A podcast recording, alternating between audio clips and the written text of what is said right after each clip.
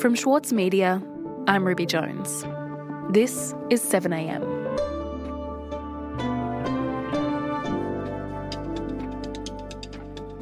While the country navigates a health and economic crisis, the Home Affairs Minister, Peter Dutton, has introduced legislation that would significantly expand the surveillance powers available to Australia's domestic spy agency, ASIO. Lawyers and civil rights advocates are raising concerns, arguing the proposed laws are too broad and could contravene a range of human rights. Today, Karen Middleton, on the attempt to expand ASIO's powers in the midst of a pandemic.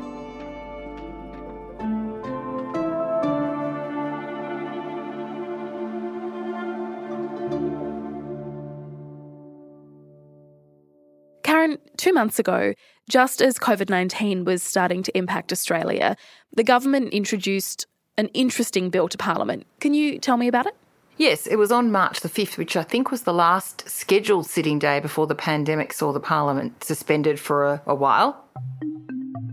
I move that this bill be now read a second time. Now, Mr Speaker, the Coalition Government's first priority is to keep Australia and our communities safe. And it was the Telecommunications Legislation (International Production Orders) Bill. A bit of a mouthful. Karen Middleton is the Saturday Paper's chief political correspondent. It's designed to underpin an agreement that Australia is forging with the United States, which would enable Australian agencies to access telecommunications data that's being stored by American tech companies. This framework will allow law enforcement to request data directly from communications providers and technology companies in trusted partner countries. By agreement, it would bring Australian law into line with the US Cloud Act, and it would also allow the US to access Australian data, and that would be, in both cases, without consulting each other's governments first. Allowing targeted and independently authorised access will significantly reduce the time it takes to receive vital data that is critical. ASIO confirmed this week that it could access not only the encrypted communications that have been stored, but also live-streamed data, so video and audio that's live-streamed, and messages that are being exchanged between people using an offshore server in real time. So that is a difference. They can do some of that in relation to Australian servers onshore at the moment. They can't do it with ones offshore, and that's the big change. It's got other provisions in it as well, though. It also strips back some of the protection for journalists that now exists under Australian law. So, in summary, it's a reasonably significant expansion of ASIO's powers. It would potentially have consequences for press freedom, which really hadn't come to light until this week. Right. So, this bill would potentially give ASIO more access to people's data, and it could also mean less protection for journalists, both fairly contentious issues. Has there been much pushback? There's a parliamentary committee that examines all of the legislation relating to intelligence agencies, the Parliamentary Joint Committee on Intelligence and Security, and it is examining this bill. For the Hansard record, would you please state your full name and the capacity in which you appear before the committee? Margaret Stone, Inspector General of Intelligence. And a number of people are giving evidence before it, including the Inspector General of Intelligence and Security, Margaret Stone. And she gave interesting evidence this week.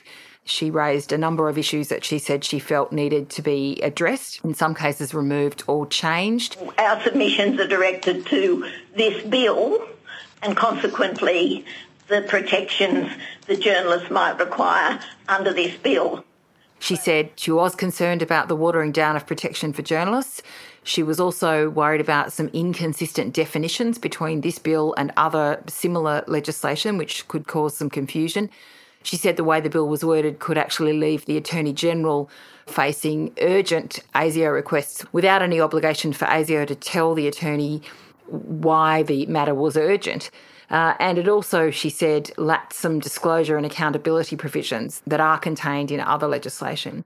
So she was concerned all round that this was problematic, that it could impinge on people's rights, and she said it could seriously undermine trust in the community. The only things that are kept secret are those that need for that reason to be kept secret rather than the risk of worrying the public.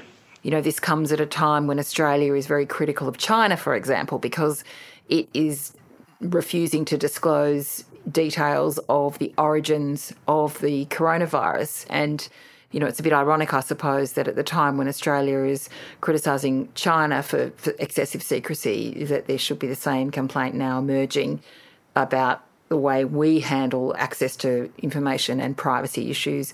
And there are certainly some people sort of raising eyebrows about that. So, Karen, debate about this bill has been happening in Parliament at a time when most of us, in fact, most of the country, is focused on the pandemic. Yes. Interestingly, though, it isn't the only bill related to ASIO that's gone before the Parliament in the last week or so. The Minister. Thank you very much, Mr Deputy Speaker. I move that this bill be now read a second time. This past week, there was another bill that Home Affairs Minister Peter Dutton put into the Parliament. Deputy Speaker, I present the Australian Security Intelligence Organisation Amendment Bill 2020 and the explanatory memorandum, which was the ASIO Amendment Bill, which also expands ASIO's powers in a different direction. The Australian Security Intelligence Organisation, ASIO, is facing a wider range of security challenges than at any time in its 70-year history. Now, it was one of a list of 28 bills that went before the Coalition's party room on Tuesday to be ticked off, and it was just sort of slipped in there in the middle of them. It was a bit of a surprise that it suddenly appeared. We'll be back in a moment.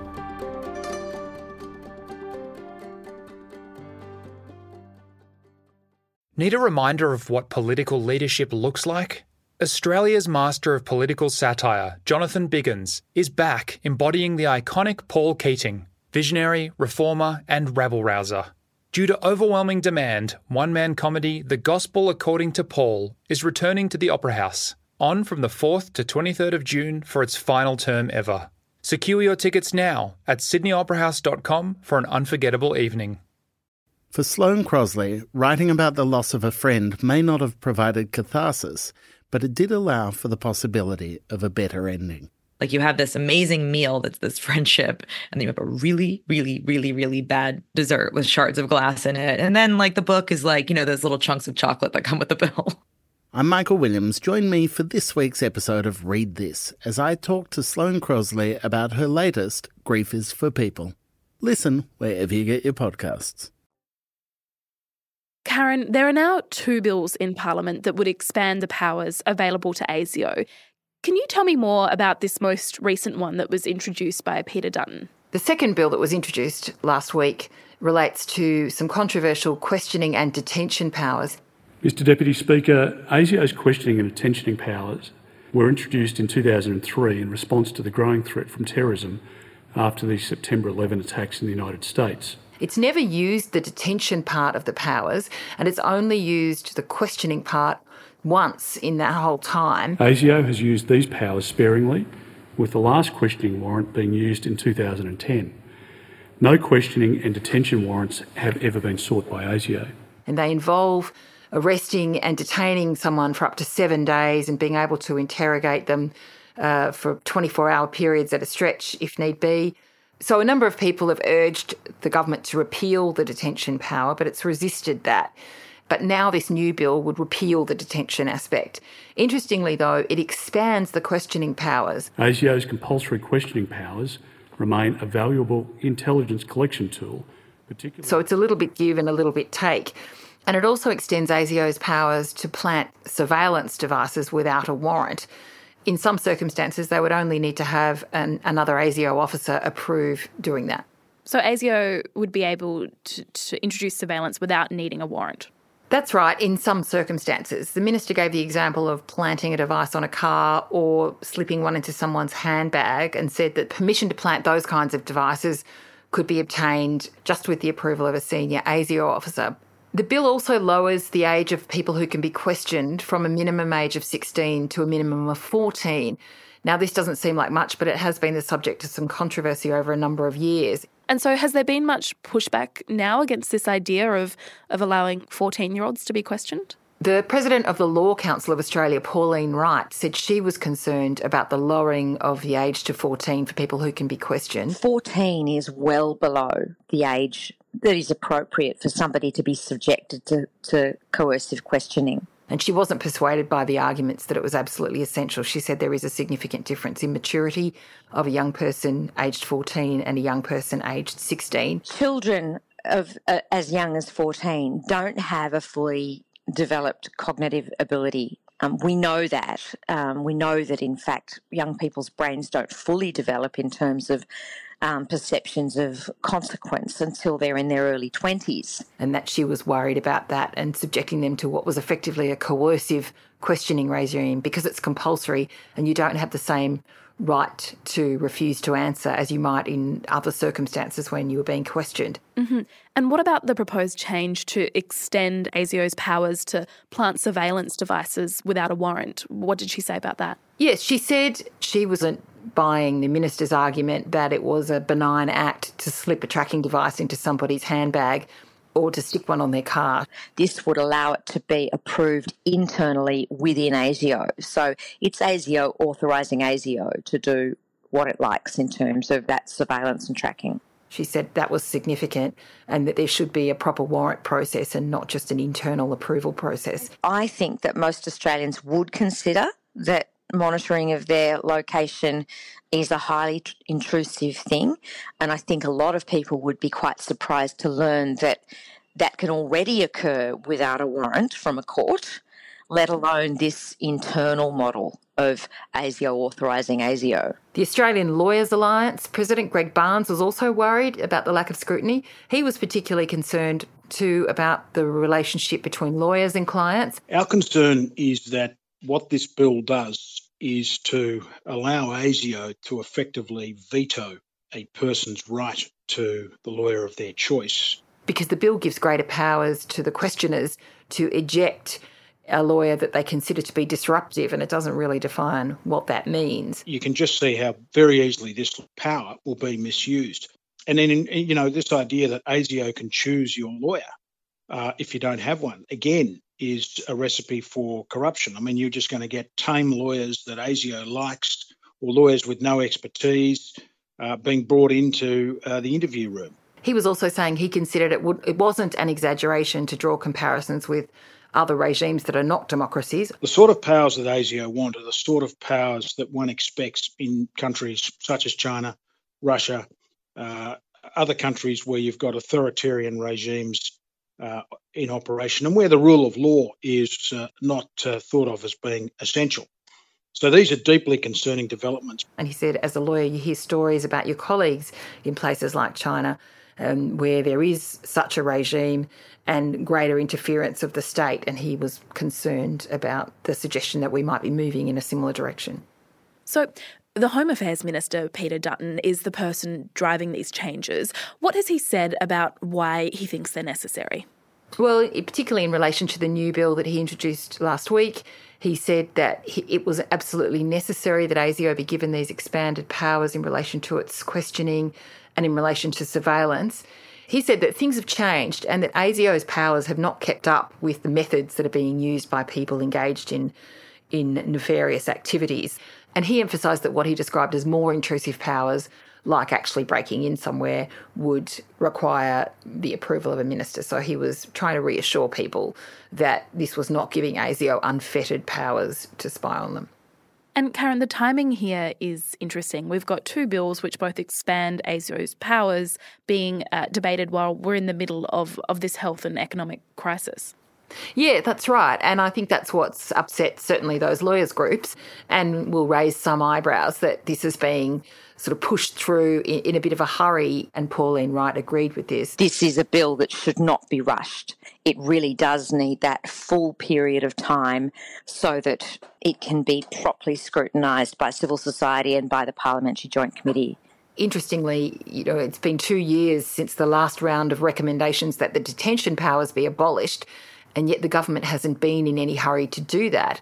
The powers expire in September this year, and all of a sudden we're now seeing the minister say we urgently need to have this bill approved. And of course he's piggybacked expanded powers onto that abolition, and that's what's making people a little bit alarmed. And is it looking like these bills will pass? Well, the way these things often work is that the Parliamentary Joint Committee makes recommendations to the government, and it usually listens, and so there's often amendments made. But in the end, that committee is a bipartisan committee. It only involves Liberal and Labor members, which has also been a point of contention because it doesn't have anyone from the crossbench on it. And generally speaking, in the end, the major parties will support the legislation in its final form, even if they're not entirely happy with it, because Labor likes to be cooperative on matters of national security. So I expect ultimately that the bills will both pass. Karen, thank you so much for your time today. Thanks, Ruby.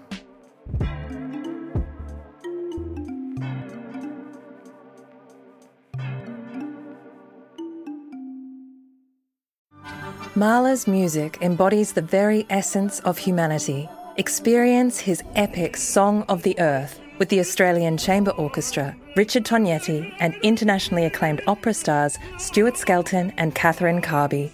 Opens May 12. Book now at asio.com.au. Also in the news, the Victorian Premier Daniel Andrews has announced that cafes, restaurants and pubs will be able to reopen from next month as part of a staged reopening of the hospitality industry. Existing physical distancing requirements will continue to apply, meaning each person will need 4 square metres of space and tables will need to be spaced at least 1.5 metres apart. Venues will also be required to take the details of every customer to help with rapid contact tracing.